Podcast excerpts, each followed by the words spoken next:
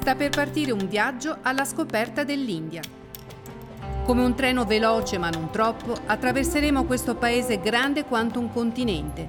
Indagheremo la sua storia, la sua cultura variopinta, il presente contraddittorio e il futuro imprevedibile.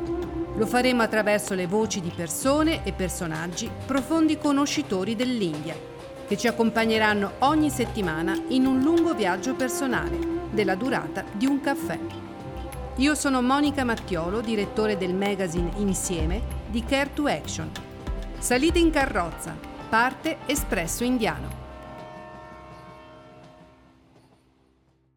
Bentornati a Espresso Indiano, abbiamo il piacere di avere con noi oggi Ritu Dalmia. Uh, buongiorno chef. Buongiorno Monica, buongiorno. Eh, si parla quindi di cucina oggi. Ritu Dalmia nasce a Calcutta nel 1973, eh, diventa esperta e amante di cucina e apre mh, due ristoranti a Milano, due ristoranti a Noto, sette in India, insomma. La prima domanda doverosa è da dove nasce la tua passione per la cucina e eh, come poi hai conosciuto la cucina italiana? Mi piacerebbe rispondere e dirti che ho avuto una nonna che mi ha insegnato a cucinare fin da piccola o che è merito di mia mamma, ma per fortuna o per sfortuna a nessuno piaceva cucinare in casa mia. Quindi eh, per me la cucina è iniziata, non ci crederai, ma ero una persona molto timida da giovane. Non avevo molti amici e il mio passatempo era cucinare. So, ho cucinato il mio primo pasto quando avevo nove anni. So, Sai, mio papà viaggiava molto e le mie sorelle gli chiedevano che portasse loro jeans, cioccolatini e altre cose, mentre io gli chiedevo olio d'oliva e pacchi di spaghetti.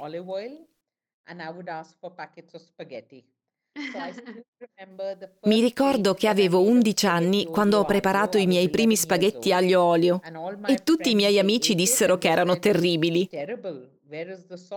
Dov'era il sugo? E il pomodoro? Non assomigliava alla pasta a cui eravamo abituati.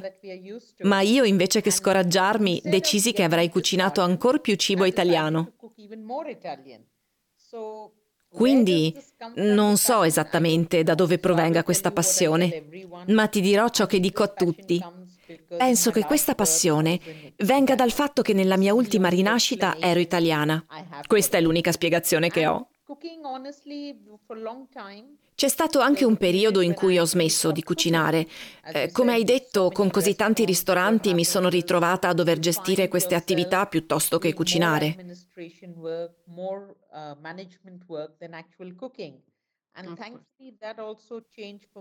Questo è cambiato quando mi sono spostata a Goa alcuni anni fa e lì cucino molto di più rispetto a prima. Questa passione per un po' si è raffreddata, ma ora per fortuna è tornata ad ardere. Ok.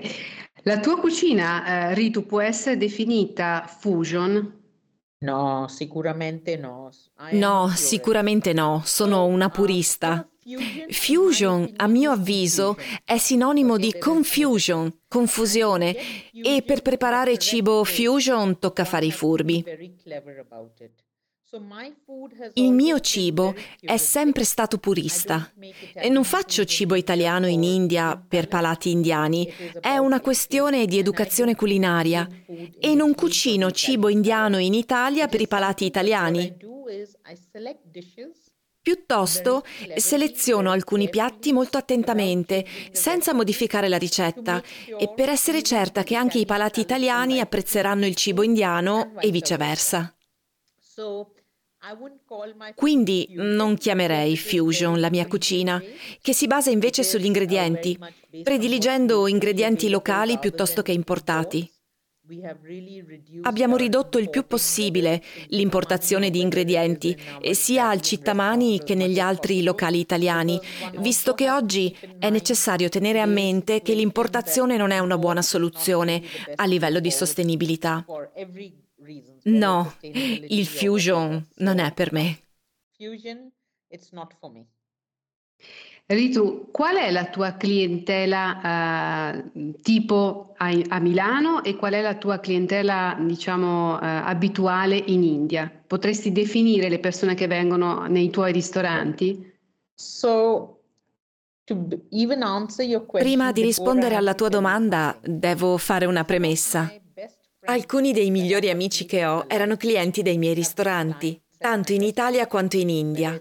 Tant'è che ho conosciuto Antonio e la vostra organizzazione attraverso il ristorante. Quindi, in un certo senso, queste persone si sono rivelate una benedizione per la mia vita. Le persone che vengono nei nostri ristoranti in Italia sono persone che sono state in India, che amano l'India e provano dei sentimenti per quel paese, altrimenti non sarebbero al Cittamani. Because if it was not that, they would not Cittamani. Il Citamani è un posto dove si trova l'autentico cibo indiano, quotidiano, quasi casalingo, non cibo da ristorante. Ed è lo stesso in India. Uno dei nostri ristoranti si trova dentro l'ambasciata italiana a New Delhi e il 90% dei clienti sono italiani o indiani che hanno visitato l'Italia, sono innamorati dell'Italia e sanno comprendere che, così come il cibo indiano non è indiano, ma varia molto da uno stato all'altro dell'India, allo stesso modo il cibo italiano non è solo italiano, perché la cucina pugliese è diversa da quella piemontese. Perché la cucina pugliese è più diversa di cucina piemonto- piemontese. So, per, me più, per, me è più importante uh, mostrare il migliore di ogni regione. So, un menu, per esempio, è siciliani su tutti i uh, piatti sono siciliani. Cambiamo, cambio il menù spesso, 3-4 volte ogni anno a Milano, anche in India. So Quindi ogni volta cerchiamo di proporre piatti di una particolare regione. Perché non è rispettoso mettere tutto il cibo italiano sotto un unico cappello e lo stesso è irrispettoso dire che tutto il cibo indiano è uguale. L'Antonio di cui parlavi poc'anzi è Antonio Benci, direttore di Care to Action, giusto per precisazione. Espresso Indiano fa una sosta. A tra poco. Care to Action opera a stretto contatto con le comunità marginalizzate, ovvero aree tribali del continente indiano, abitate principalmente da gruppi ed etnie a rischio di estinzione. Luoghi remoti e non facili da raggiungere, con difficile accesso ad ospedali e scuole, con un'aspettativa di vita media più bassa e una scolarizzazione quasi inesistente. Vengono definiti marginalizzati anche gli slam, le comunità delle baraccopoli cittadine, abitate dagli intoccabili, coloro cioè che per nascita sono relegati ai livelli più bassi della società. Infine le zone rurali, depresse e perennemente bisognose di un appoggio esterno. In queste situazioni, Care to Action lavora senza sosta insieme alle comunità per garantire un livello di vita più sano, una più elevata scolarizzazione una maggiore tutela dei loro diritti. Scopri di più su caretoaction.org. Espresso Indiano riparte. A questo punto sorge doma- eh, spontanea una domanda, Ritu. Qual è il tuo piatto preferito eh, per quanto riguarda la cucina italiana? Se c'è. Ok, so nella mia frigo, il mio frigo frigorifero, Sempre c'è pomodoro e basilico. e nella mia credenza ci sono sempre gli spaghetti e del buon olio d'oliva. Il mio piatto italiano preferito, il mio comfort food, sono ancora gli spaghetti al pomodoro. È il piatto più semplice, ma anche il più difficile da preparare a regola d'arte. E quando un nuovo cuoco viene al mio ristorante per un tirocinio o un lavoro, gli chiedo di preparare degli spaghetti al pomodoro. E il 99% delle persone sbaglia. Quindi, quando sono un po' giù, il piatto italiano che amo mangiare sono degli spaghetti al pomodoro. Fantastico. Ritu, qual è la sfida più grande nel mettere insieme eh, tradizioni così diverse, quelle italiane e quelle indiane? Sai, eh, c'è un detto molto famoso su cui tutti concordano, che italiani e indiani si somigliano molto. Se chiedi a un indiano la sua meta preferita al mondo, risponderà l'Italia. Perché? Perché ci sono molte similitudini tra le nostre tradizioni e anche nel cibo. Sia italiani che indiani seguono dei valori. La famiglia è importante e gli uni e gli altri lavorano duramente per raggiungere gli obiettivi. Ed entrambi hanno vissuto anche delle prove nella vita. In secondo luogo, così come la pasta è un caposaldo in Italia e la trovi al nord e al sud, il riso è lo stesso in India e lo trovi ovunque in forme diverse.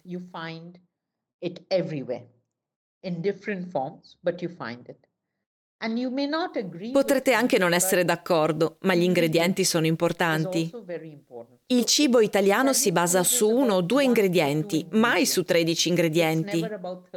E se guardi un menù indiano, possono esserci centinaia di piatti, ma gli ingredienti base sono uno o due. E sono le spezie che cambiano a seconda dei piatti. Um, Ci sono molte somiglianze nella tradizione e nella cultura culinaria in Italia e in India. E infatti ci sono poche cucine al mondo veramente forti, eppure quella italiana e quella indiana sono tra queste. Un italiano, ad esempio, può anche amare il cibo straniero, ma alla fine vorrà mangiare cibo italiano, perché la cucina italiana è ricchissima he may like foreign food, but at the end he wants to eat Italian food because the cuisine, cucina italiana è ricchissima. È lo stesso per gli indiani. Escono, mangiano due o tre pasti italiani, ma alla fine vogliono il loro cibo indiano. Perché di nuovo è una cultura culinaria molto ricca, al contrario di altri posti come il Regno Unito o la Nuova Zelanda, dove la cucina è talmente povera che hanno apportato altre tradizioni nella vita quotidiana perché avevano bisogno di una cucina migliore. Ma questo non si può dire della cucina indiana né di quella italiana. Ritu, eh, per chiudere direi che vale la pena di ricordare i nomi dei tuoi ristoranti in Italia, i due a Milano e i due a Noto. Sì, so a Milano c'è Citamani, c'è Spica, e Noto c'è Resvim e c'è Bistro da Viva.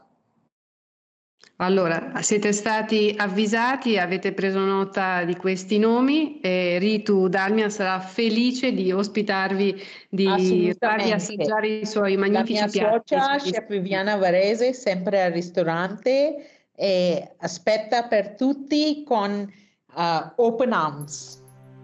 Grazie mille Ritu, grazie, grazie mille per essere stata con noi. Grazie a te. Espresso Indiano è stato realizzato grazie al supporto di Care to Action. Da più di 30 anni Care to Action opera nel sud dell'India, garantendo istruzione e diritti ai bambini, consapevolezza ed empowerment alle donne, lavorando con e per comunità marginalizzate. Scopri di più su caretoaction.org. Appuntamento alla prossima settimana, ovunque tu voglia ascoltarci.